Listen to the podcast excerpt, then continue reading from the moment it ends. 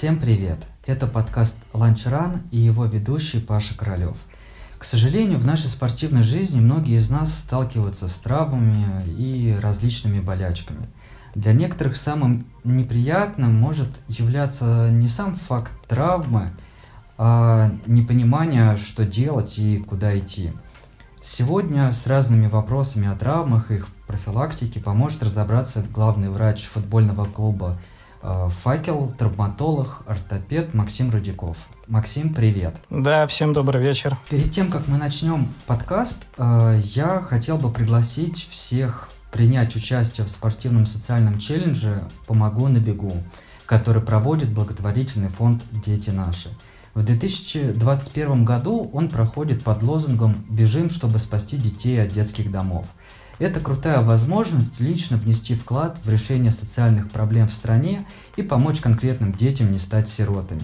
Все подробности можно будет прочитать по приложенной к подкасту ссылке. А теперь переходим к теме выпуска.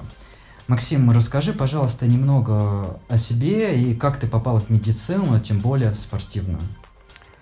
Так, ну мне 36 лет. Э, в 2008 году закончил Воронежскую государственную медицинскую академию, ныне университет. Учась в институте, работал в травматологии в детской областной больнице. И, соответственно, тогда уже как бы первое, скажем так, желание появилось именно стать травматологом, да, что, собственно, я после института и осуществил. Э, прошел интернатуру, и стал работать обычным травматологом. Э, работал несколько лет в медсанчасти ГУВД, параллельно дежурил э, в Семилукской ЦРБ, после чего перешел в частную клинику и несколько лет уже работал в частной клинике. Да? А там стали обращаться футболисты факела ко мне на прием, то есть я им всячески там помогал решать различного рода проблемы со здоровьем плотно контактировал с доктором, который на тот момент работал в клубе. Вот. И, э, в принципе, э, стали зарождаться уже такие мысли стать спортивным врачом, потому что спортивная травма, она немножко и вообще спортивная медицина, она отличается там э, от травматологии, от обычной, своей спецификой. То есть стали появляться какие-то вопросы, на которые не всегда было просто найти ответ. Вот. Э, работая в клинике, проходил стажировки там в Чехии, куча учеб проходил в Москве, в Питере. Общался очень много с интересными специалистами. Это профессура, опять же, там как заграничные, так и российские. То есть это ведущие такие профессора, травматологи, ортопеды, там детские, взрослые. То есть вот таким образом спортивные врачи те же. Потом из этой клиники меня пригласили, я доработал там до должности главного врача, и меня потом, спустя какое-то время, позвали тоже на руководящую должность, но уже в другую частную клинику. Но там я проработал буквально полгода, и после чего меня пригласили работать врачом в футбольный клуб «Факел». Собственно, после этого, проработав там полтора сезона с небольшими перерывами, вот э, до сих пор тружусь ну, точнее, уже как бы пятый сезон у меня идет, просто был перерыв в работе именно в клубе. Но это нормальная тема в спортивной медицине, скажем так, в работе именно в командах в разных. Меняется там руководство, тренерский штаб, то есть это такие перипетии нормальные.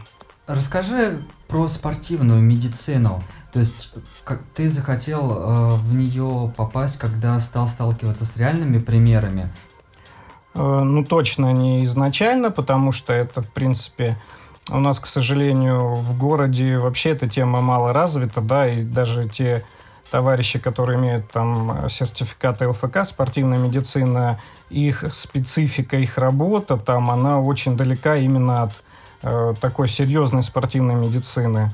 Э, ну, к сожалению, да, потому что нет условий просто для там, образования такого, которое есть, например, за границей. То есть в этом плане я там благодарен и руководителям там частных клиник, которые меня посылали там за границу, и здесь э, на кучу семинаров. Э, желание появилось, когда с ребята, опять же, Факела, потом там гимнасты различные, та же Ангелина Мельникова, всем известная, вот, стали обращаться с различного рода проблемами, которые, в принципе, как бы имеют отношение к травматологии и ортопедии, но и, опять же, имели свою специфику, и, соответственно, пути решения разных проблем, они не были так очевидны, как в обычной гражданской там, травматологии, ортопедии. То есть пришлось эти вопросы там изучать, копаться. Э, и я понял, что это мне очень нравится. И потом появилось, опять же, желание работать в команде, потому что эта работа, э, она, ну, под, помимо того, что она очень сложная и там с графиками, она в то же время очень интересная, потому что, опять же, постоянное перемещение, мы постоянно в дороге летаем, то есть э, сроки восстановления, ребята, они должны быть вообще минимальными, то есть это должно быть очень четко, грамотно, без лишнего. Э, то есть э, вот поэтому это такой драйв, то есть постоянный, это большая ответственность. Э, вот. И в какой-то период, опять же, времени, работая в клинике, именно вот травматологом, стало немножко, ну не то, что надоедать, но какая-то уже такая, такое состояние рутины появилось, потому что день сурка, в принципе, большинство пациентов приходит с одними и теми же проблемами, и уже просто как бы интерес по чуть-чуть, он снижался, снижался. Хотя, опять же, в травматологии я тоже там разные находил для себя моменты, то есть я там стопой занимался несколько лет отдельно, то есть, да, корректированием там сводов стопы, там подборов стелек и так далее и тому подобное, там артезирование. Занимался там детками с детским церебральным э, параличом, с ДЦП. То есть, э, когда изготавливали им корсеты всевозможные, фиксаторы там и так далее. Давай, наверное, перейдем уже к каким-то э, частным вещам и поговорим, наверное, о тех спортивных травмах, которые, с которыми ты сталкивался – а, наверное, нас больше интересуют ноги, а, какие распространенные травмы у футболистов. Я думаю, что так или иначе а, они могут похожи, быть похожи с беговыми травмами, тем более многие из нас бегают не по асфальту, а пересеченную местность, где могут быть различные э, рывки, где нога становится неровно, где можно соскользить, упасть, проехать. Вот давай про вот такое. На самом деле футбол, особенно российские, особенно ФНЛ, лига, в которой мы играем, они очень схожи с вашим бегом по пересеченной местности, потому что, к сожалению, поля разного качества, поля искусственные, бывает разная степень там жесткости и так далее. То есть в связи с этим проблемы очень многие схожи. А в футболе в моей практике, как любого футбольного врача, э, чаще всего возникают проблемы мышечного характера. Это мышечные надрывы, это спазмы, это там различные проблемы с фасциального характера, потом идут, э, ну, понятное дело, ушибы, это все травматические такие моменты, да, когда там повреждение капсульно-связочного аппарата, коленного, голеностопного сустава, различные воспалительные процессы, э, опять же, в суставах, в связках, в сухожилиях. То есть вот это основной такой пласт э, работы, с которым приходится сталкиваться, да, помимо всяких остальных там простудных вещей там и всего-всего остального. Какие чаще всего травмы? То есть это колени, голень, ахилл? А, ну, статистика говорит о том, что чаще всего в футболе это мышечная травма, это повреждение а, задней поверхности бедра мышц, это когда идет резкая смена направления – это, наверное, менее вам интересно в плане бега, но в футболе, к сожалению, это одна из самых таких актуальных проблем. Это идет мышечный надрыв, там микронадрывы бывают по типу растяжения. Вот, первый момент. Второй момент – это контактные травмы, то есть постоянные ушибы. Вот, и серьезные травмы суставов, да, с повреждением там связок. Самое серьезное, наверное, в футболе является повреждение там связок коленного сустава, это часто бывает э, разрыв передней крестообразной связки. У меня за прошлый сезон э, два футболиста там из 26 получили такую травму. То есть это очень длительно по срокам, то есть это оперативное лечение, и до полугода идет восстановление, очень скрупулезное и такое требующее внимания. Плюс э, постоянные какие-то воспалительные процессы, да, то есть периодически ребята подходят там в той или иной степени, начинает болеть там коленный, голеностопный сустав, также область ахиллова сухожилия. То есть это вот самое-самое частое, с чем мы сталкиваемся. Какие могут быть э, причины боли в коленях? Потому что э, лично за собой замечал, что у меня, когда ну, что-то отдает в колено, это может быть либо на пике, когда идет загрузка, то есть самый такой э, самый сильный период загрузки, когда много нагрузки, много разных упражнений, но потом там, боль может, например, исчезнуть. Либо это может быть после соревнований, да, когда ты выложился и там пару дней отходишь. При этом у знакомых, друзей это может доходить до того, что ну, где-то действительно до операции, до какого-то вмешательства. Э, какие боли бывают, как классифицировать? А, колено один из самых сложных суставов в организме. То есть здесь э, проблемы какого плана могут быть? Могут э, связаны быть изменениями в мениске. Это гиалиновый хрящ, как прокладочка между мыщелками большеберцовой и бедренной кости. Там может быть разрыв, там может быть просто дегенеративные изменения, может быть просто воспалительный процесс, связанный там с нагрузками, да, там с бегом. Э, один момент. Второй момент. Может быть патология хрящевой ткани. Это не обязательно артрозные вещи в классическом понимании. Это можно, ну, про колено бегуна тоже можно говорить, когда хрящевая ткань э, получает нагрузку. Э, это может быть связано с чем? С, опять же, с объемом нагрузки. Это может связано с неправильным там подбором обуви или там с покрытием, по которому бег происходит. Э, хрящевая ткань начинает воспаляться, размех... Э, ну, набухает она чуть-чуть, размягчается, и воспалительный такой болевой синдром возникает. Также вокруг коленного сустава куча сухожилий связок, которые тоже дают о себе знать. И вот это, наверное, я думаю, тоже важный момент, про который обычные травматологи не говорят, потому что э, пациент, приходя с болями в коленном суставе, э, ему обычно говорят, что да, у вас там, например, артроз там, или там миниск поврежден, который там нужно там оперативно там лечить, да, вот. А на самом деле очень много проблем связано именно с сухожилиями и связками. Это, опять же, воспалительные процессы, это могут какие-то даже быть микронадрывы.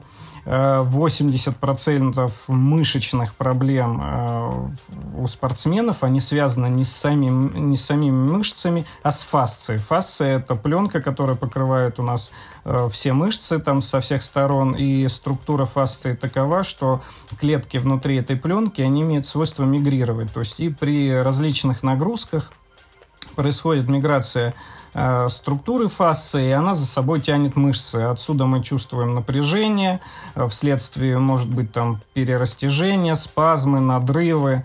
То есть это вот такого плана момент. Э, опять же, около колена связки, там собственная связка наколенника часто воспаляется. Есть э, припателлярный бурсит, это ниже чашечки надколенника, там э, бурса, суставные сумочки такие, которые тоже воспаляются. Бывают синовиты, это когда происходит отек сустава, это может быть как травматического характера, так и может быть нагрузочного характера. Синовит что такое? У нас любой сустав покрыт синовиальной оболочкой. Это такая капсула специальная, которая продуцирует внутрь сустава любого мелкого, крупного синовиальную жидкость, которую она вырабатывает в стенке этой капсулы. Э, эта жидкость синовиально обеспечивает питание хрящевой ткани, обеспечивает среду внутри сустава. Соответственно, э, различные факторы, опять же, нагрузки травмы, они провоцируют э, эту капсулу на выработку большего количества этой синовиальной жидкости. И происходит, например, синовид, да, когда колено раздуло, может даже без травмы пациент не поймет, что происходит, что-то там плавает у него, там мешается. Соответственно, чаще всего идет к врачу, там производится пункция, удаляется эта жидкость синовиальная. Есть способы э, борьбы с синовитом э, в видео там тейпирования, кинезиотейпирования, это позже расскажу, вот, которые тоже помогают это все убрать, там физиопроцедуры те же. Вот это такой момент, что именно с коленным суставом связано. Как определить, что с коленом? То есть многие там терпят боль, и она проходит. э, ну вот как пример, да, мы понимаем, что мы на пике загрузки, мы после соревнований, и это, ну, условно нормально. А некоторые просто бегают э, с больным коленом, пытаются перевязывать его эластичным бинтом, и там, может быть, нужно уже обследование проходить. То есть как правильно поступать, когда болит колено. А здесь э, ситуация следующим образом складывается. Если эти болевые ощущения связаны, например, с нагрузкой, и, вы, и они эпизодические, то есть в обычной жизни они вас там сильно не беспокоят, пробежали там половинку или единицу да, марафона, то и возникают там боли, и есть свое понимание, что да, я там дал нагрузку какую-то приличную, и вот болевые ощущения. И эти болевые ощущения, они опять же не длительные, то есть они снимаются там покоем, снимаются холодовыми компрессами, если прям они более выражены там нестероидными противовоспалительными препаратами. Это один момент. Здесь, в принципе, по большому счету паниковать нет смысла, и это ситуация нормальная. То есть это и у профессиональных спортсменов, которые обследованы с ног до головы, это эпизодически возникает. Если же болевые ощущения э, длительного характера, то есть вот там после бега или там Э, просто в покое, например, да, сустав там беспокоит, при ходьбе по лестнице и так далее, да, это повод обратиться вначале, конечно же, к специалисту, а потом уже иди делать обследование. То есть самым э, таким, наверное, достоверным является МРТ, где можно увидеть э, все структуры, увидеть там количество жидкости избыточное, если есть в суставе, да, то есть можно оценить там связки, сухожилия, понять причину этих болевых ощущений. Там УЗИ-диагностика, она менее, скажем так, информативна в данном случае, да, то есть э, это МРТ-диагностика, но опять же после обращение к специалисту, которого тоже нужно достаточно щепетильно выбирать, потому что очень часто сталкиваюсь, э, например, у нас академия есть в клубе, и есть детки, которые обращаются там, или были там, обращались к э, специалистам там в поликлиниках, в частных клиниках, которым категорически там запрещают заниматься спортом, хотя причин как бы таковых нет. Вот. Нужно оценивать коленный сустав. Э, по, ну, боль есть боль, надо смотреть, есть ли какая-то дисфункция, то есть там клинит сустав, что-то мешается в суставе, там отекает он, не отекает, то есть это очень много факторов. То есть э, вот таким образом. И если это эпизодически там редко, там, после нагрузки, это, в принципе, не повод там, для паники. Если это какой-то такой уже систематический характер несет, тогда да, нужно обращаться к специалисту, делать обследование и, соответственно, образом там принимать те или иные там решения, по которых тоже могу рассказать. То есть очень часто у нас под нож ложатся абсолютно нормальные суставы с диагнозом там повреждения мениска, который, в принципе, в большинстве случаев лечится консервативно. Я могу сказать, что ну, процентов, наверное, 6, ну, там, 80 футболистов имеют изменения мениска в той или иной степени, и очень большой процент, когда это повреждение там третьей степени, 3А, 3Б там степень, когда ну, обычный любой там врач в частной той же клинике, он сразу же незамедлительно э, на артроскопию будет отправлять. Ребята бегают, выполняют колоссальные нагрузки, играют при этом, да, то есть смена направления, смена покрытия, и, в принципе, достаточно нормально себя чувствуют. А, давай, наверное, перейдем ниже. Что такое синдром расколотой го- голени? И какие вообще травмы голени могут быть? Ну, синдром расколотой голени это больше к бегунам имеет отношение. Значит, это такой когда болит голень, и четко никто из врачей не может сказать причину боли. На самом деле их несколько может быть. Это э, может быть воспаление надкостницы. Обычно идет это с медиальной стороны большеберцовой кости, э, с внутренней э, идет как где, кстати, о господи, с внутренней, с внутренней, не с медиальной, ближе между большеберцовой и малоберцовой костью, а то вам сейчас наговорю тут. Э, там идет прикрепление мышц, идет, это может быть мышечного характера боли, это может быть, опять же, фасциального характера боли, который я говорил. Э, здесь, э, опять же, нужно смотреть в в какой период это происходит, после каких факторов, там нагрузки и прочее, прочее. Очень часто и у бегунов в том числе бывают стресс-переломы, которых не видно ни на рентгене, то есть их можно определить там, ну, на МРТ можно определить, и большинство врачей вообще на это внимание не обращает. Стресс-перелом – это когда идет избыточная осевая нагрузка на конечность, и на МРТ мы видим картину отека. Э, дает колоссальное болевое ощущение, то есть здесь э, про это тоже не стоит забывать, и достаточно актуальная история и в футболе, и в обычном спорте, в беге, там, в гимнастике, вот так. Специальная диагностика для голени есть? Но опять же, основным, основной диагностикой, не диагностика, первое это осмотр, да, то есть надо смотреть, что там с мышечной тканью, как это, то есть функциональные тесты проводить, да, то есть у нас, например, тренер по физической подготовке в клубе, он ребят постоянно тестирует, когда те или иные проблемы, да, чтобы дифференцировать, опять же, проблемы больше от кости идет, либо это проблема мышечного характера, либо там фасциального характера. Если мы говорим уже про диагностику, чтобы посмотреть там, что внутри картинку, то э, здесь идет МРТ, да, то есть, но опять же при э, синдроме расколотой голени там мы чаще, ну не чаще, то, что можно достоверно увидеть там э, стресс перелома, это мы можем увидеть. А, например, обычная патология там мышечной ткани, ну, какая-то отечность может быть, ну, как правило, МРТшники на нее внимания не обращают. Поэтому, то есть, э, на МРТ может ничего интересного не показать. А, обычный рентген здесь бессмысленно делать абсолютно. Он покажет абсолютно сохраненные оси конечности. Так что вот таким образом. Да, понятно. А что можешь рассказать про голеностоп? А, ну, могу на- начать со стопы, да, то есть частая проблема в стопе а, это плантарный фасциит, это подошвенный апоневроз, который к пяточной кости крепится, и вот это место прикрепления, оно часто воспаляется. Опять же, Причин миллион. Плоскостопие, нагрузки, неправильно подобранная обувь, смена покрытия.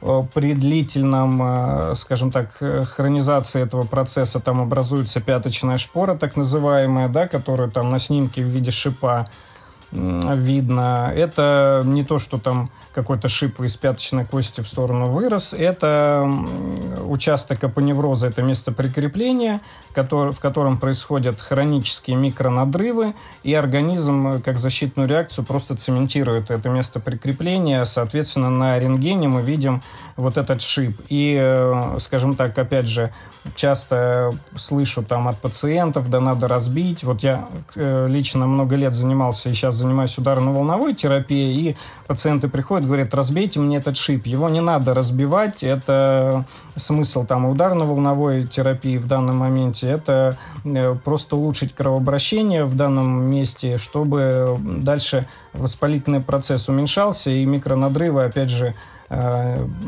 быстрее восстанавливались, и вот этой кальцинации не происходило. То есть этот процесс ну, не запускать дальше. Это что касается прям подошвенной части.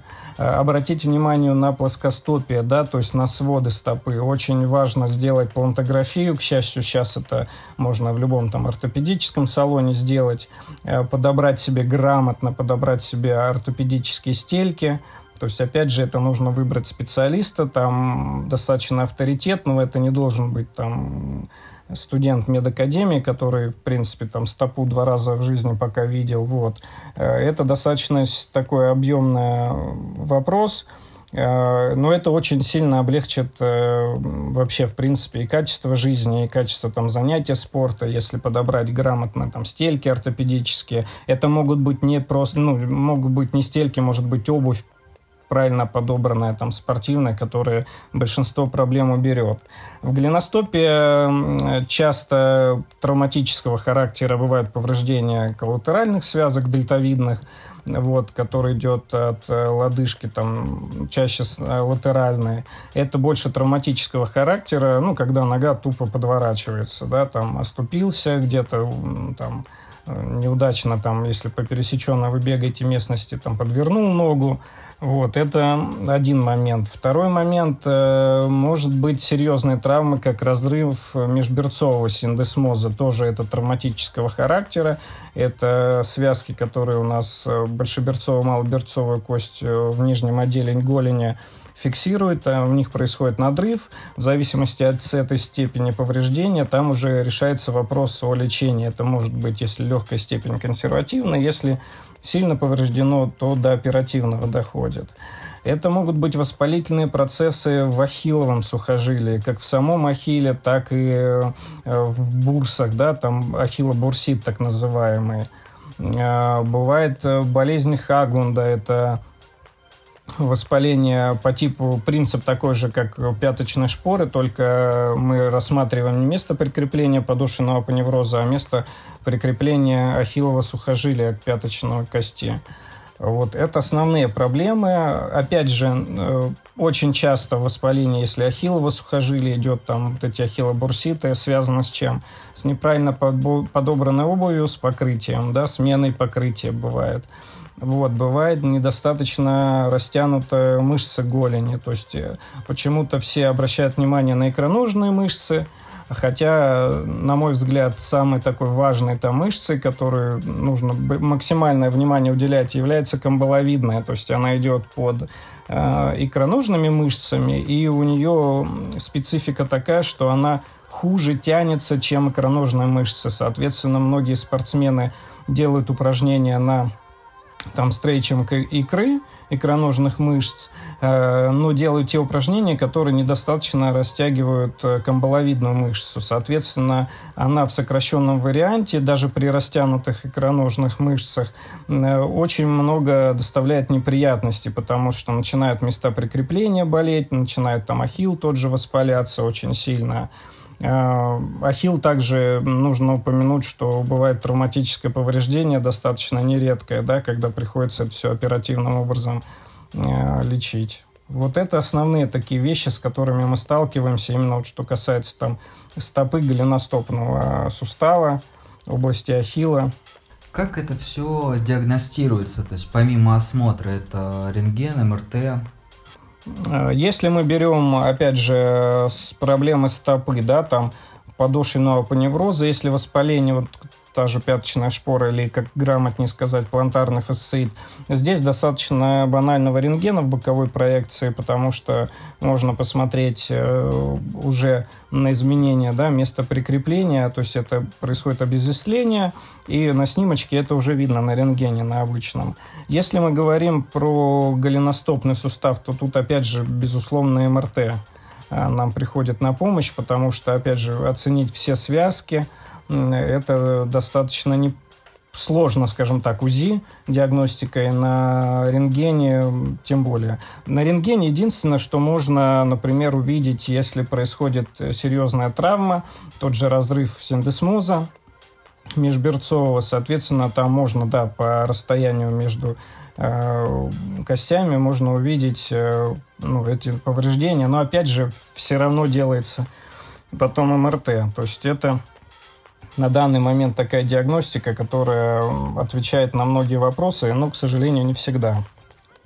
Там в том же голеностопе на МРТ э, при повреждении связок, да, мы можем увидеть отечность обычную, которая может быть просто даже после обычных нагрузок возникать. Э, можем увидеть э, какие-то надрывы это тоже важно. Э, я часто сталкиваюсь с какой проблемой, что касаемо МРТ, то есть в зависимости в какой период после там травмы мы делаем исследования. Чаще рекомендуют сразу не делать, хотя бы сутки прошли после там травмы той же. Почему? Потому что отек нарастает, и за счет вот э, жидкости, которая да, скапливается там, можно что-то не увидеть. Есть случаи у меня, когда мышечные травмы, например, э, происходит травма серьезная, да, мы делаем МРТ, мы видим повреждение, не можем определить степень этого повреждения, потому что там отек внутри. И этот отек очень длительно может там сохраняться. И, например, делаем э, через три недели и видим уже совсем другую картину, там э, более там серьезные, например, повреждения, да. Опять же, ну, при всем при этом всегда нужно просто смотреть клинически, смотреть, как там человек себя спортсмен себя чувствует, то есть каждый день, то есть это могут быть тесты, смотреть на жалобы, потому что, опять же, все мы разные, разный болевой порог, то есть у кого-то там бывает рвется передний крест, и человек, э, в принципе, так, э, ну, что-то там мешается и так далее, делаешь э, там исследования, у него там картина маслом, все, уехал на полгода с операциями, со всеми делами. А есть товарищи, у которых просто незначительные какие-то воспалительные процессы происходят, там с нагрузками связаны, еще с чем-то, то есть и а жалобы там как будто ногу оторвало. То есть это тоже немаловажный такой момент, нужно как бы индивидуально оценивать. Если каждый сам про себя, ну мы сами себе врать не будем, мы должны понимать, да, и знаем, что насколько это сильно там беспокоит лично меня, да, то есть поэтому никакой врач там э, не сможет четко там оценить степень дискомфорта и боли там, при осмотре, только каждый сам за себя. Нужно ли делать какой-то анализ крови? На что смотреть в воспалительных процессах, когда у нас есть травма? Анализы крови делать можно, конечно, да, потому что можно определить степень воспаления, но это я не думаю, что это первоочередное. Почему? Потому что, опять же, по ощущениям своим ты понимаешь, насколько сильно это беспокоит, и по крови ты можешь это понять первым, ну, просто убедиться в этом, да, то, что ты сам понимаешь. Если это именно мы говорим про заболевания там суставов конечности. То, что мы в футболе на что смотрим, есть такой показатель креатин фосфокиназа это э, не травматическое разрушение мышечной ткани показатель. Да? Эти цифры и у вас, у бегунов, да, там и у футболистов, они после нагрузки, они колоссальные, они как при инфаркте. У меня вот ну, просто на прошлой неделе медосмотр углубленный проходил клуб, и там в лаборатории все с ума сошли, что КФК там при норме от 0 до 178 единиц, у некоторых футболистов 2200, у кого-то 2000, и это нормально. То есть это приходится объяснять, что это э, на фоне нагрузок серьезных у нас мышечная ткань постоянно обновляется, происходит ее пассивное разрушение. Это и обновление следует за этим.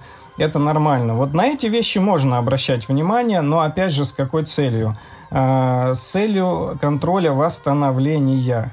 То есть потому что мы опять же смотрим, э, через какой период человек восстановился, да, или мы видим, что футболист, например, ну, там, тяжело ему, он там не, не, не успевает восстанавливаться, он на тренировках там выглядит достаточно бледно, мы используем там датчики специальные, смотрим, что там по беговой работе он там хуже, там, или еще какие-то вещи, да, или общее состояние у него плохое, да. В этом случае, конечно же, можно посмотреть э, кровь и оценить в первую очередь, да, КФК.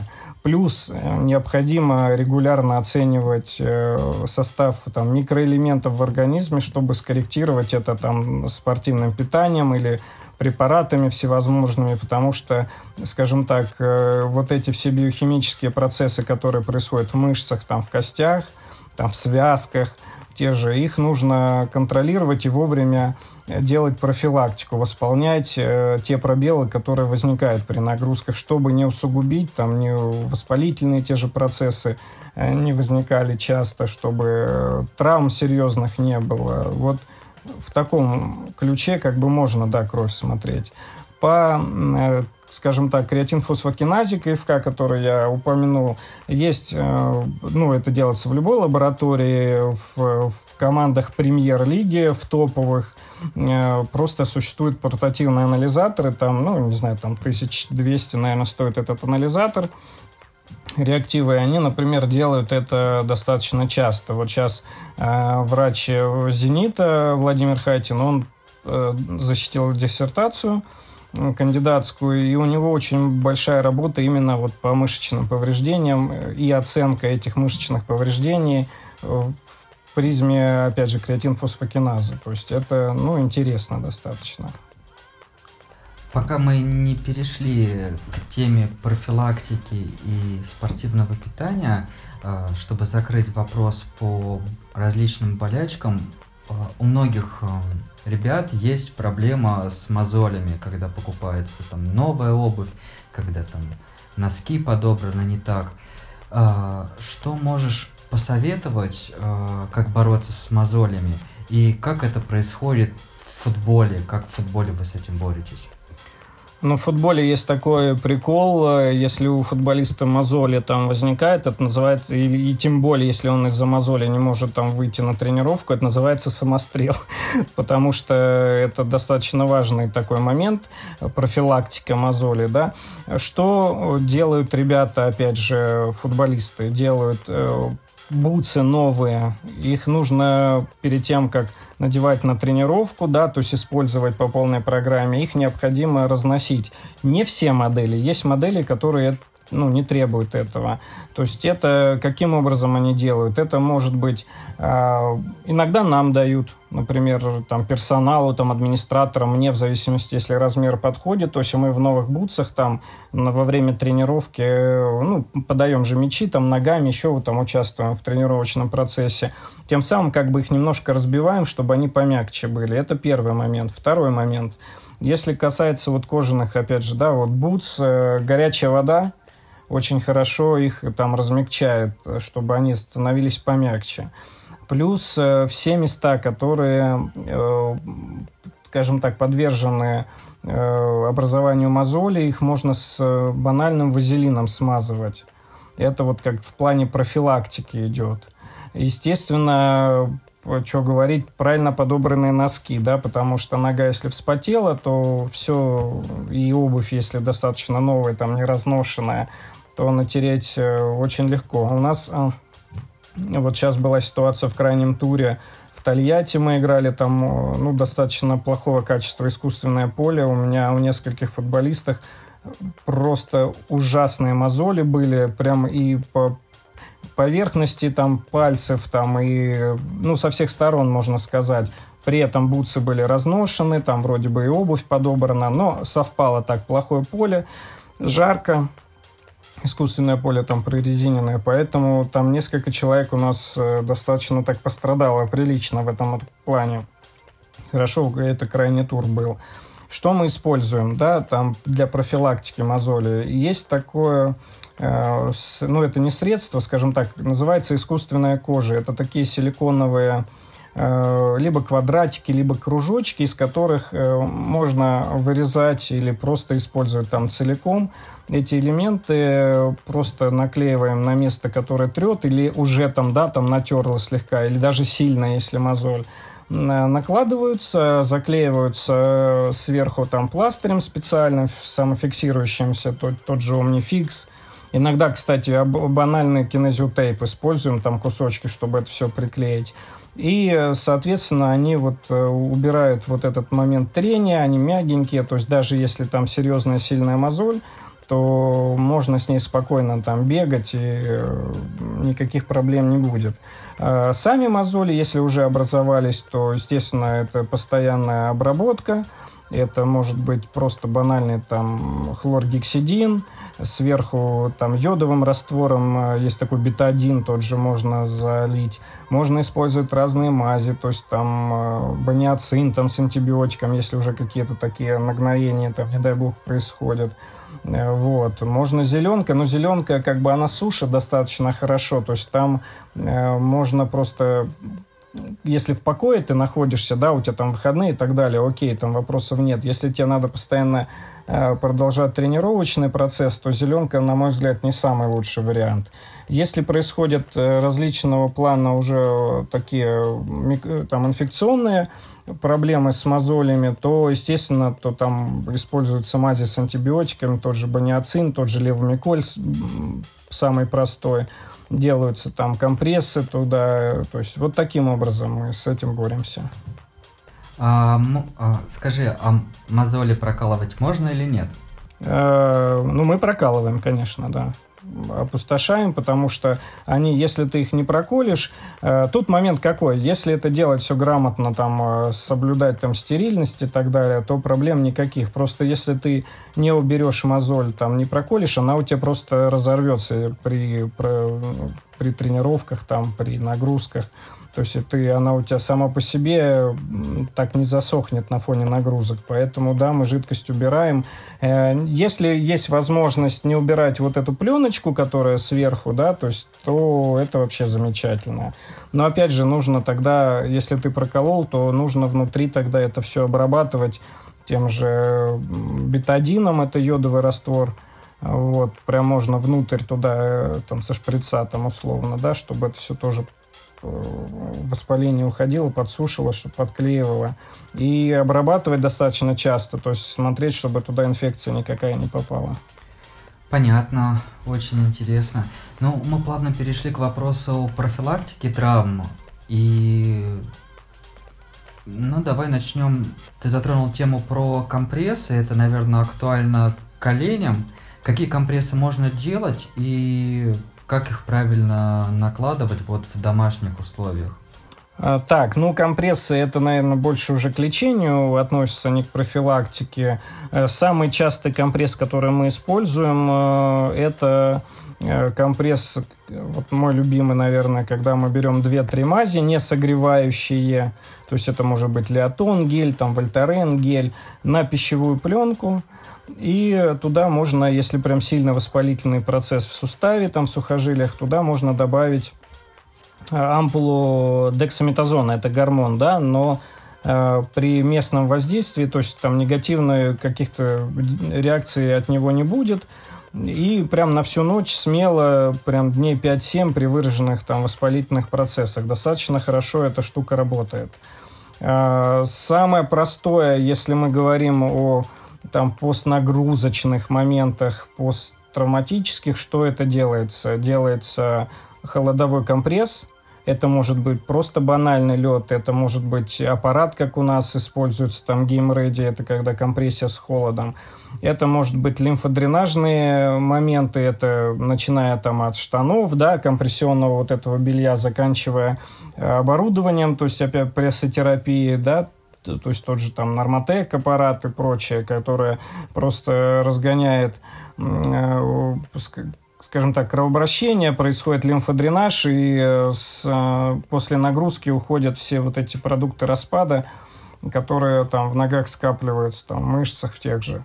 Вот. Это что касается таких вещей. Лед банально используем мы каждый день. У нас два ледогенератора и просто сразу после нагрузки используем холодовые ванны. Это снижает воспалительные процессы в мышцах, в суставах. Э, это приводит к э, очень быстрому восстановлению. То есть это вот что касается таких моментов. По компрессам, э, какие-то компрессы там с димексидом, которые там любят назначать, ну, я очень так настороженно к этому отношусь, потому что были случаи, когда пациент просто неадекватное количество времени держит этот компресс, получает потом ожог э, и достаточно серьезное. Поэтому банально, можно просто с мазями, с обычными. Но надо понимать, что компрессы это не панацея, и, скажем так, это да, как дополнение, это очень даже хорошо, но это не должно быть там основой лечения.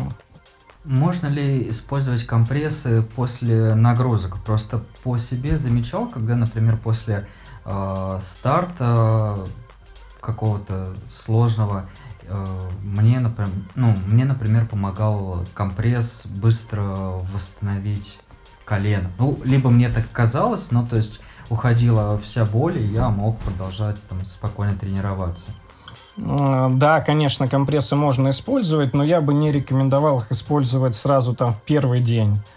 То есть, да, там в первый-второй день. То есть всегда идет э, холод, компрессия, обильное там питье, вот это основные моменты, ну и отдых, чтобы восстановить себя. А уже там, например, с третьих суток, если там все это не уходит, болевые ощущения, там уже, да, про это можно речь вести.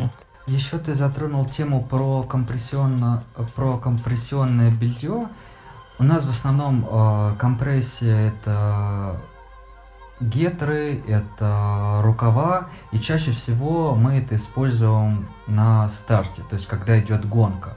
Э, а как компрессию можно использовать после старта, как правильно подобрать, может быть, какие-то советы есть? После старта, опять же, подбирается, то есть после нагрузки у нас футболисты очень многие, да, там, независимо от того, дома мы играем, либо мы там в самолет садимся, они прям после игры надевают компрессионное белье и, в принципе, опять же, э, лимфодренаж никто не отменял. При этом э, как подобрать это уже индивидуально, то есть какой класс компрессии. Чаще всего это второй идет класс компрессии, но это надо индивидуально э, под себя подбирать, потому что ребята, э, как правило, самостоятельно эти вопросы решают с компрессионным бельем, да, кому-то кто-то сразу себе подбирает то, в чем комфортно, кто-то там путем проб и ошибок, то есть это какой-то тут э, панацеи или четко не могу сказать именно по поводу компрессионного, надо индивидуально подбирать. Это может быть гетры, это может быть полностью костюм, то есть э, отдельно штаны, там лосины, да, компрессионные, отдельно, ну, по типу водолазки, то есть э, на верхнюю часть. Вот. Ну, опять же, больше разговор про лосины, более это все актуально там как в беге, так и там в футболе в обычном. Мы чуть ранее затронули тейпирование. Э, давай, наверное, попробуем рассказать про тейпирование, э, что это и кто это за люди, которые бегают в облепленных пластырях, и какие способы тейпирования бывают, то есть как тейпирование может помочь спортсмену. Тейпирование, ну, э, я бы изначально разделил по видам тейпов, да, которые там мы используем, которые чаще всего распространены. То есть это спортивный тейп, белый обычный, который вот моточек, он выглядит как лейкопластырь. На самом деле он немножко там по структуре отличается.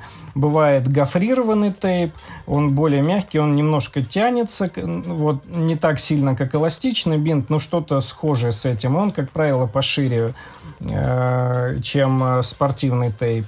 Вот. Э, с кинезиотейпированием мы используем. И есть э, новое такое Э, новая ветка, опять же, она из кинезиотейпирования вышла, это динамическое тейпирование. То есть, если кинезиотейпы уже все попробовали на вкус, то динамический тейп, э, вот, например, в Воронеже нельзя нигде купить ни в магазинах, ни в спортивных, нигде. То есть это только под заказ. Он немножко отличается по структуре, он более плотный, он такой, как прорезиненный по, э, на ощупь и немножко отличается способы аппликации от кинезиотейпирования, хотя я комбинирую, то есть я часто делаю аппликации, которые в классическом кинезиотейпировании используются, я делаю это динамическим тейпом. То есть это, опять же, какие-то связочные аппликации для фиксации там суставов. Э, Начнем со спортивного тейпа. Обычный белый тейп. Чаще всего он э, используется для тейпирования голеностопного сустава. В каких случаях? То есть первый момент – это э, профилактика травматизма голеностопного сустава. Есть э, тренеры в футболе, которые просто заставляют, э, то есть чтобы вся команда была затейпирована. С одной стороны, это хорошо, потому что статистика говорит о том, что затейпированный голеностопный сустав э, в разы уменьшает риск травматизма связок – Э, там, с капсульно-связочного аппарата. То есть это как бы на руку, да, то есть человек затейпированный и в случае там подвернул ногу, то есть он тейп не даст это сделать. Очень важно, как произведена аппликация, да, потому что это определенная тоже наука, это определенные способы, то есть грамотно э, проведенное именно тейпирование там того же голеностопного сустава, что чаще всего спортивным тейпом делается, она очень сильно облегчает жизнь. Но э, есть один нюанс. Э, ребята многие, им неудобно в этом тейпе. Э, Второй момент, что если ты начал тейпироваться жестким тейпом, то ты должен тейпироваться всю свою карьеру. То есть это не эпизодически это бывает только после травм, когда или незначительную травму человек там получил, мы затейпировали, он там 2-3 раза вышел, и потом все, он дальше без тейпа тренируется. Если там человек два месяца тренируется, там три месяца в тейпе, а потом сказ... Э, решил, да я выйду без тейпа, это большая ошибка, потому что все-таки связочный аппарат с таким жестким тейпированием, он ослабевает. Соответственно, риск травматизма, он достаточно сильно возрастает. А, что касается там кинезиотейпирования, да, то есть его еще в 70-х году, годах придумал Кинзо Касе, такой японский товарищ, который на самом деле в Америке живет. А, с точки зрения доказательной медицины, часть э, аппликации работает, часть аппликации не имеет доказательной базы. Мы кинезию используем очень часто, ежедневно, и э, решаем достаточно много проблем. То есть мы и отеки убираем, это то, что доказано с точки зрения доказательных каких-то да, вещей, это когда вот сейчас все говорят, доказательная медицина и прочее. Вот лимфодренажное кинезиотейпирование, это когда сеточкой так делается аппликация, э, грамотно примененная да, она очень хорошо работает, уменьшает там отечность там, э, и тогда тому подобное. Э, используем кинезиотейп при мышечных проблемах, потому что, опять же, как я раньше говорил, что там много проблем фасциальных, кинезиотейп достаточно неплохо работает при э, мышечных проблемах, это просто на практике доказано. Вот. Также фиксируем чаще всего коленные суставы, если есть какие-то проблемы э, после, например, длительных серьезных травм, да, то есть после, вот, опять же, там, разрыва крестообразных связок, после оперативных лечений, когда ребята э, после реабилитации выходят уже тренироваться, там, в общей группе или под общей группой, то мы, безусловно, используем э, кинезиотейпирование.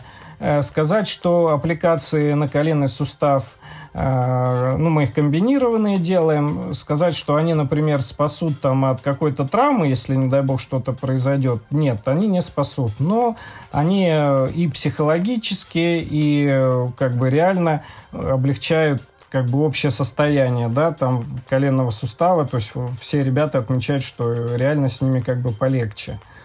Очень хорошо помогают объемные аппликации с кинезиотейпа. Это она на самом деле э, самая элементарная и, наверное, самая эффективная, э, которую можно, скажем так, Э, как заработать дешевый авторитет, как я говорю, для, среди врачей, это когда чаще всего в спине, когда есть триггерные точки после нагрузки или просто, когда вот точка одна болит, не повернуться, не разогнуться, делается, э, ну, как британский флаг, вот крест-накрест, делается три аппликации на этот триггер, э, происходит небольшое приподнимание кожи, да, потому что там идет натяжение максимальное по центру аппликации, и сразу почувствует человек облегчение. Это реально работает. Э, у меня хороший пример есть. Я уже много лет назад э, в Международной академии котейпинга э, отучился именно на кинезиотейпировании и вернулся в клинику. И прямо вот на следующий день обратил внимание, что санитарочка э, еле поднимается по лестнице, там, держась двумя руками, и говорит, я месяц уже не могу поспать, там в спине вот что-то вот прям кол стоит, болит, не, не развернуться, не вздохнуть. Я говорю, ну, я только отучился, думаю, дай-ка на ней проверю, работает, не работает. Сделал эту аппликацию, она там на следующий день там со слезами, да я первый раз нормально поспала. То есть это тема достаточно хорошая. Плюс если мы делаем, э, не если мы делаем, а делаем реально фиксацию там плечевого сустава кинезиотейпирования, у меня есть футболист, которого там вывих произошел сустава, и вот мы ему делаем кинезию, он чувствует, что он, э, эта аппликация хорошо держит сустав и достаточно комфортно себя чувствует, не отвлекаясь там на то, что э, есть проблемы там в суставе. Вот. Динамическое тейпирование, это, которое я говорил, ответвление от кинезио, более новое, современное. И также используется оно больше для фиксации, то есть потому что структура этого тейпа более плотная, и можно там тот же коленный сустав или там плечевой сустав э, достаточно интересно зафиксировать надежно, не, не ущерб объему движения, скажем так потому что вот э, тейпирование, например, голеностопного сустава, оно неким образом будет ограничивать э, ну, я имею в виду тейпирование жесткое, да, спортивное, оно ограничивает амплитуду, да, движения в суставе и, соответственно, ну, биомеханика немножко меняется в беге. Насколько я знаю, тейпирование еще может использоваться для восстановления. А, да, это имеется в виду кинезиотейпирование. Там же есть якорь, есть место там прикрепления, да, там э, э, в зависимости от того, с какой стороны ты делаешь аппликацию, ты либо усиливаешь тонус в мышцах, либо снижаешь. Научно это не доказано. И чаще мы делаем аппликации, которые, наоборот, как бы расслабляют мышцы, и это, ну, реально ребята говорят, что там полегче становится, да, они там чувствуют, чтобы легче. А в обратную сторону, где повышать тонус, а, ну, мы это не используем, хотя, в принципе, об этом говорят. Вот то, что я говорил э, про фасции, да, то, что про фасциальные проблемы, э, есть такая методика, которую мы э, с нашим физиотерапевтом полтора года назад обучились у израильского специалиста, это метод сухих игл. То есть это иголки, которые используются при рефлексотерапии, только это не китайская классическая да, иглорефлексотерапия, где там по триггерам все это делается, по точкам, точнее, не по триггерам, по точкам определенным. А это методика, которая воздействует только на, ну, на фасции. И э, здесь мы уже именно вот как раз по триггерам работаем, там находим. И э, к чему я это все говорю? К тому, что мы многие проблемы мышечные, там, суставные, да, когда болит сустав, казалось бы, мы делаем э, вот э, метод сухих игл, то есть немножко распускаем там напряжение в, в фасции, убираем, эти болевые все ощущения уходят. Э, в этом же направлении кинезиотейпирование там динамическое работает, то есть опять же воздействие на фасцию и, соответственно, уменьшение там всех этих неприятных болевых ощущений, там напряжения и прочего. А, Максим, вот э, тейпирование, в отличие от, э, ну, скажем, каких-то там ударно-волновых процедур, оно более доступно для людей, то есть можно там заказать в интернете тейп, э, можно, я не знаю, можно ли где-то в, в городе купить, но, наверное, можно. Э, если спортсмен решил сам себя затейпировать, э, давай так, э, какие проблемы могут быть, и если же все-таки человеку хочется изучить эту тему более детально и разобраться в ней, чтобы понять, как правильно себя тейпировать, что нужно почитать или какие-то, какое-то обучение пройти? Так, значит, неправильная аппликация, что кинезио тейпом, что спортивным тейпом, да, жесткое тейпирование, оно в разы увеличивает риск травматизма, потому что, опять же, меняется там биомеханика, это стереотип там ходьбы, стереотип э, бега, естественно, ну, поэтому самодеятельностью здесь не стоит заниматься. Проблема кинезиотейпирования для меня глобальная в чем заключается? В том, что э, в, то, в то время, когда я прошел обучение в городе, например, у нас в миллионном, про это единицы врачей вообще слышали, знали, тем более там использовали, да. После того, как со всех утюгов там по центральному телевидению, там по интернет-каналам различным, все про это начали говорить, у нас что стало происходить? И когда Кинезио стала доступная, да, там в продаже. Стали все подряд покупать, и непонятно, как делать все аппликации, соответственно, дискредитировать методику. То есть я куча раз от пациентов слышал, предлагая кинезиотейпирование, там аппликацию, говорит, да я налепила себе, это не работает, это там или соседка налепила себе. Что я рекомендовал бы?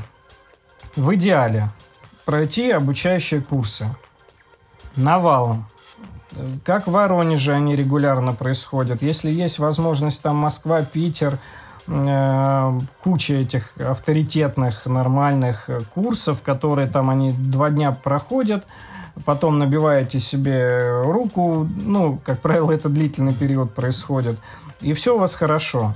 Э, можно кучу видеороликов посмотреть в интернете. Большинство из них адекватные, нормальные, да, то есть есть э, доктор Михаил Касаткин такой, можете там посмотреть в интернете, погуглить. У него есть замечательная книга по тейпированию, по всему. То есть и жесткое, и спортивное, и kin, там, кинезию, и динамическое. Вот. Э, он топ-специалист, очень доступно все это рассказывает. И есть куча обучающих там роликов, вебинаров, там платных, бесплатных, которые как бы в помощь идут. Если вы первый раз в жизни столкнулись там с кинезиотейпом, вот купили его там в магазине, пришли домой, естественно, э, я бы не стал ориентироваться на бумажку, вложенную в упаковку, да, тейпа, я бы э, открыл YouTube, посмотрел э, примеры аппликаций, попробовал бы, да, может быть, не с первого раза там все это получится, но я, я бы вот так сделал. Э, ни в коем случае там самодеятельностью не стоит заниматься, там делать, э, делать ради того, чтобы сделать, не, хотя бы не посмотрев, как это делается правильно. Слушай, ну чтобы закончить тему с тейпированием, когда правильно тейпироваться, то есть это за несколько дней до соревнований, в день соревнований. А, значит так, если мы говорим про жесткое тейпирование, да, тот же голеностоп и так далее, это делается только перед нагрузкой. То есть непосредственно перед выходом, да, то есть у нас вот мы футболистов тейпируем там, ну, за полчаса до выхода на тренировку, потому что в жестком тейпе э, долго нельзя находиться, потому что там и отечность может появляться, и он достаточно прилично поддавливает э, первое время, опять же, а при нагрузке он где-то через 15 минут после нагрузки он немножко растягивается и уже становится более комфортно. Кинезиотейпирование, ну, я бы делал, например, с утра перед э, нагрузкой, не за 5 минут до выхода, там, на, скажем так, на соревнования, ну, хотя бы за пару-тройку часов. Для чего? Для того, чтобы клей от кинезиотейпа хорошо адгезию произвел и прилепился как надо, чтобы он у вас при, скажем так, первым э, с первым потом бы не сошел, да, то есть поэтому лучше это заранее делать. Что мы иногда делаем, если непосредственно прям перед игрой мы кинезио клеим, ну, опять же, не за 15 минут, а там за час, за там, полтора, э, можно аккуратненько феном просушить все это дело, чтобы он максимально э, хорошо приклеился. Плюс перед этим очень важно обрабатывать кожу. То есть это, ну, обычно можно спиртовой салфеткой, чтобы кожа была не жирная, тогда будет все хорошо. И, соответственно, выбирать кинезиотейп э, нормальных фирм, то есть там не за 200 рублей китайские, ну, хотя китайских много хороших, э, нормальные кинезиотейпы, средняя там цена у них где-то 500, 600, 700 рублей – там тысяча и так далее, попробовать несколько раз на тренировках, как он э, лежит, насколько долго его хватает. Вот, это так делается. Да, понятно. Кажется, тему тейпирования мы разобрали достаточно подробно. А какие еще способы лечения, профилактики могут быть? Вот мы затронули ударно-волновую терапию. Расскажи подробнее об этом. Ну, ударно-волновая терапия на самом деле один из любимых моих методов. К сожалению, тоже часто дискредитируется э, различными товарищами. Очень много лет назад, уже десятилетий там придуман. Изначально в урологии использовался да, для дробления камней, потом стали уже адаптировать и изобрели там новые насадки, которые не, ну, используются в травматологии ортопедии. Смысл процедуры следующий, то есть Э, звуковая волна, э, аппликатор, там боючек, который формирует звуковую волну, она проходит через мягкие ткани, тем самым улучшает кровообращение, э, тем самым действует на клетки, восстанавливая, если есть там повреждения, нарушения определенным образом, да, на мембраны клеток воздействует, убирает избыточные там отложения кальциевых солей, Э, стимулирует процессы регенерации ткани. Вот. Э, так что эта методика достаточно эффективная и многоприкладная, скажем так, при различных проблемах. Я работаю в частной клинике, ну и сейчас, ну в частной клинике просто вариации проблем именно травматологических, ортопедических больше было, но применял как при хронических воспалительных процессах, так и при каких-то посттравматических моментах, да, то есть начиная там плантарный фасциит, о котором мы говорили, ахиллобурсит мы говорили, воспаление коленного сустава, опять же, не, сам, не воспаление коленного, если там артрозные моменты есть, если там патология э, сухожилий есть, если была травма там связочного аппарата, да, там наружной, внутренней э, связок коленного сустава, э, не в острый, естественно, период, а уже на процессе, э, когда эта связочка рубцуется, чтобы вернуть эластичность. Очень хорошо работает при проблемах плечевого сустава, при проблемах ротаторной манжеты плечевого сустава, да, там есть э, такой диагноз-мусорная яма, плечи-лопаточный периартрит, это э, в который все подряд э, запихивают, то есть воспаление сухожилий, там надосной, подосных мышц, э, плечевого сустава, там воспаление длинной головки э, бицепса э, плеча, вот. Э, ударно-волновая очень хорошо при этом работает. Опять же, э, можно использовать при разбивать кальцинаты, когда в мышцах могут они образовываться там после травм и так далее. Это очень хорошо там видно и в дальнейшем. Очень хорошие результаты у меня были э, у пациентов, которых длительно не срастались переломы. Например, там у меня была пациентка, которая 9 месяцев э, не срастался перелом э, голени, и уже она там всю нашу там профессуру обошла, и оперировать ее не, не оперировали, потому что у нее сопутствующая патология там была не разрешающее оперативное лечение. И вот мы аккуратненько с ней сделали там несколько сеансов. Через месяц она позвонила, сказала, что костная мозоль начала образовываться. Хотя до этого, в принципе, 9 месяцев страдала, ходила с ортезом на костылях, то есть э, и вообще не знал, что делать дальше. Очень хорошо там при мышечных проблемах э, работает ударно-волновая. Опять же, она эластичность возвращает тканям, она воздействует хорошо на фасцию, э, очень хорошо при остеохондрозе, опять же, проблемах остеохондроза, опять же, мусорная яма, диагноз так называемый, при проблемах позвоночника, там пара вертебральная, если пройти, то есть это достаточно глубоко воздействует, э, очень хорошо работает.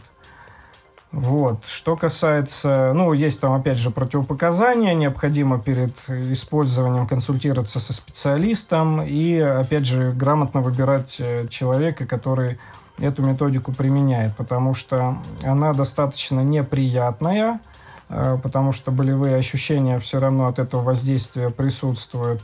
И есть э, специалисты, которые достаточно делают агрессивную эту процедуру, да, то есть я использую ее каждый день, вот у футболистов, и там, например, ее нельзя каждый день использовать у одного и того же, но я использую, имеется в виду, постоянно делается небольшое давление, решаются различные задачи с этим этой методикой. Поэтому тут, если вопросы есть конкретные, прям по ударно-волновой, я могу рассказать.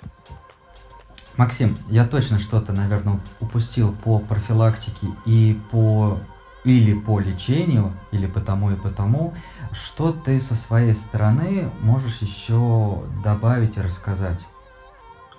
А, смотрите, значит, самое главное, конечно же, это восстановление, да, после нагрузок, чтобы не усугублять различные ситуации, там, да, воспалительные и прочее. То есть очень большое внимание уделять восстановлению.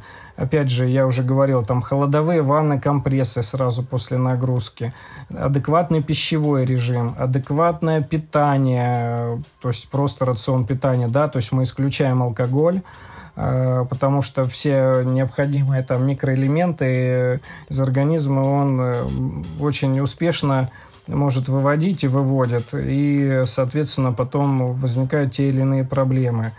То есть э, про спортивное питание, наверное, позже чуть поговорим, да, там пробежимся так поверхностно.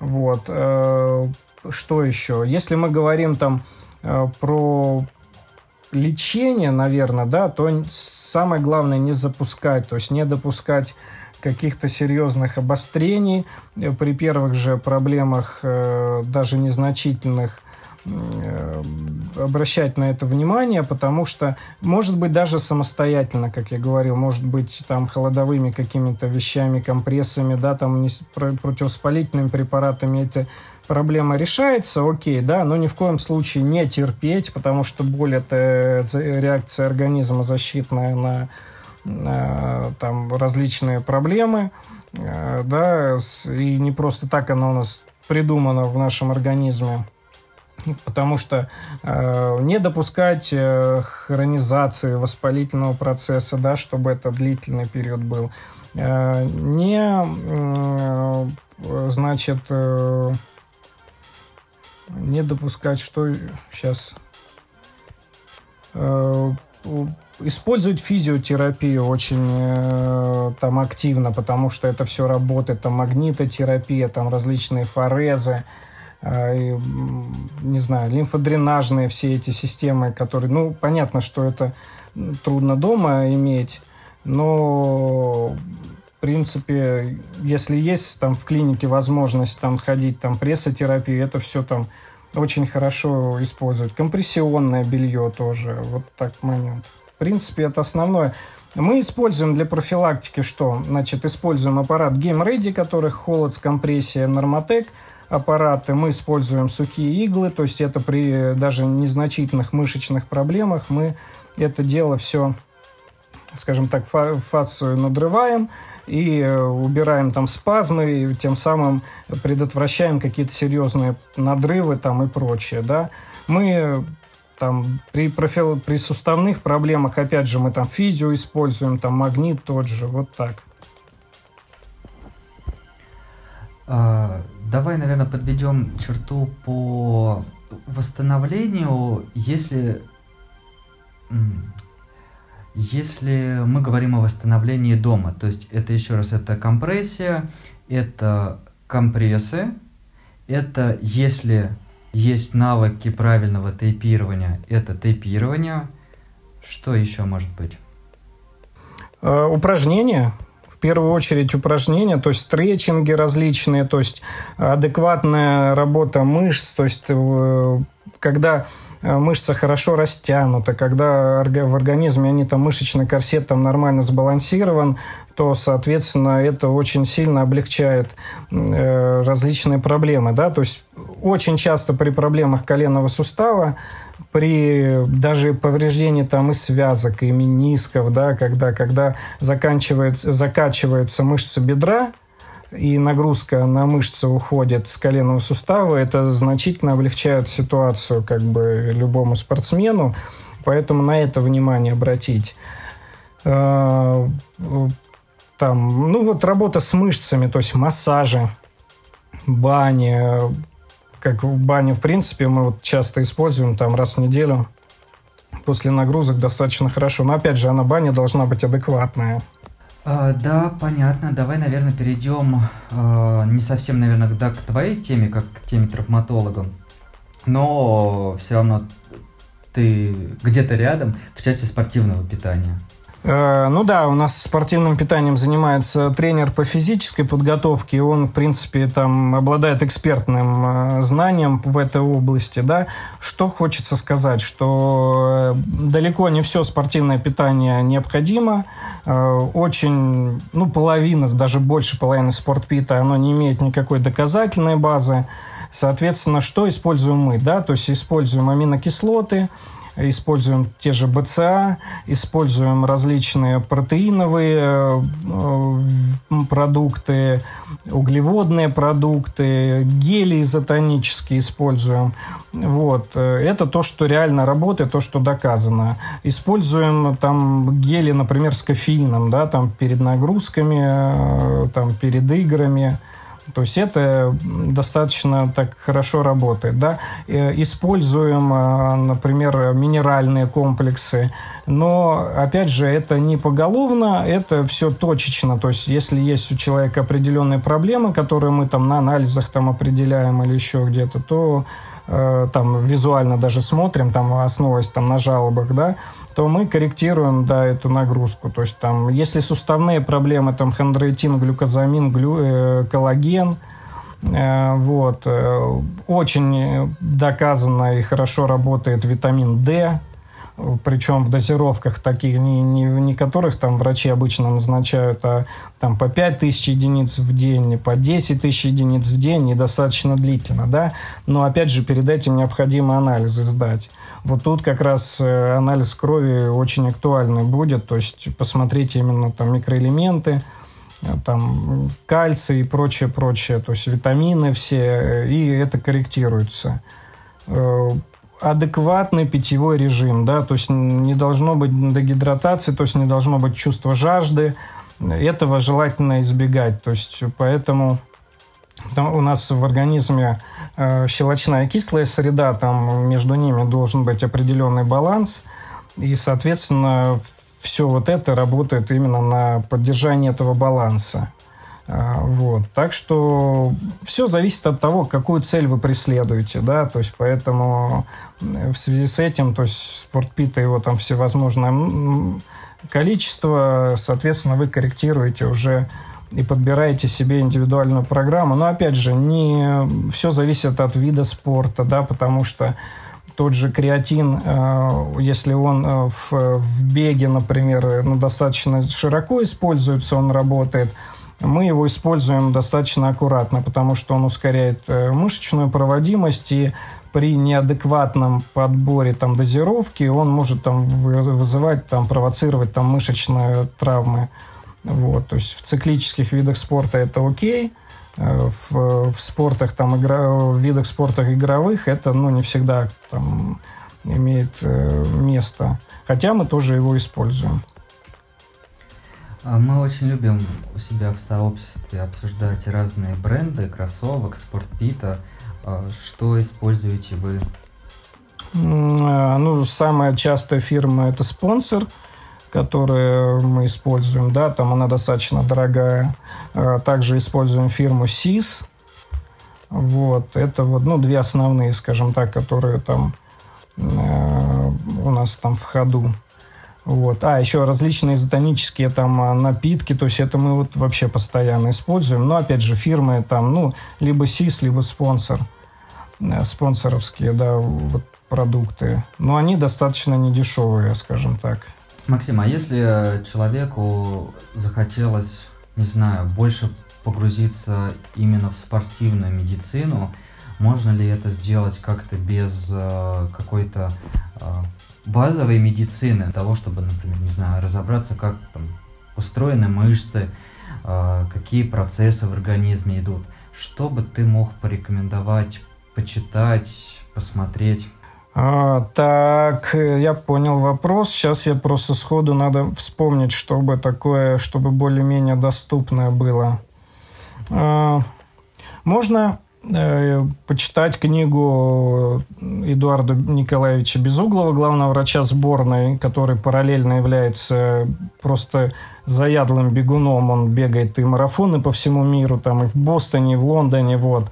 У него есть ряд книг, то есть у него есть там анатомия спорта, если я не ошибаюсь. У него есть книга про футбол, э, вот, э, где в принципе, достаточно это интересно все расписано. И, кстати, можно посмотреть, у него есть э, на Ютубе лекции, которые он именно специально для бегунов читал, э, которые, ну, вот, достаточно интересные, да, то есть он там и про восстановление, и про как готовиться, и после, там, как, какие там использует он моменты, вот, так что еще хотел сказать очень важную вещь, что, ребят, э, занимаясь там профи- ну, полупрофессионально и так далее, да, там бегом, обратите внимание на обследование свое, потому что сейчас э, вот недавно там, да, футболист сборной Дании, да, там остановка сердца, на марафоне каждый год э, сколько людей там погибает э,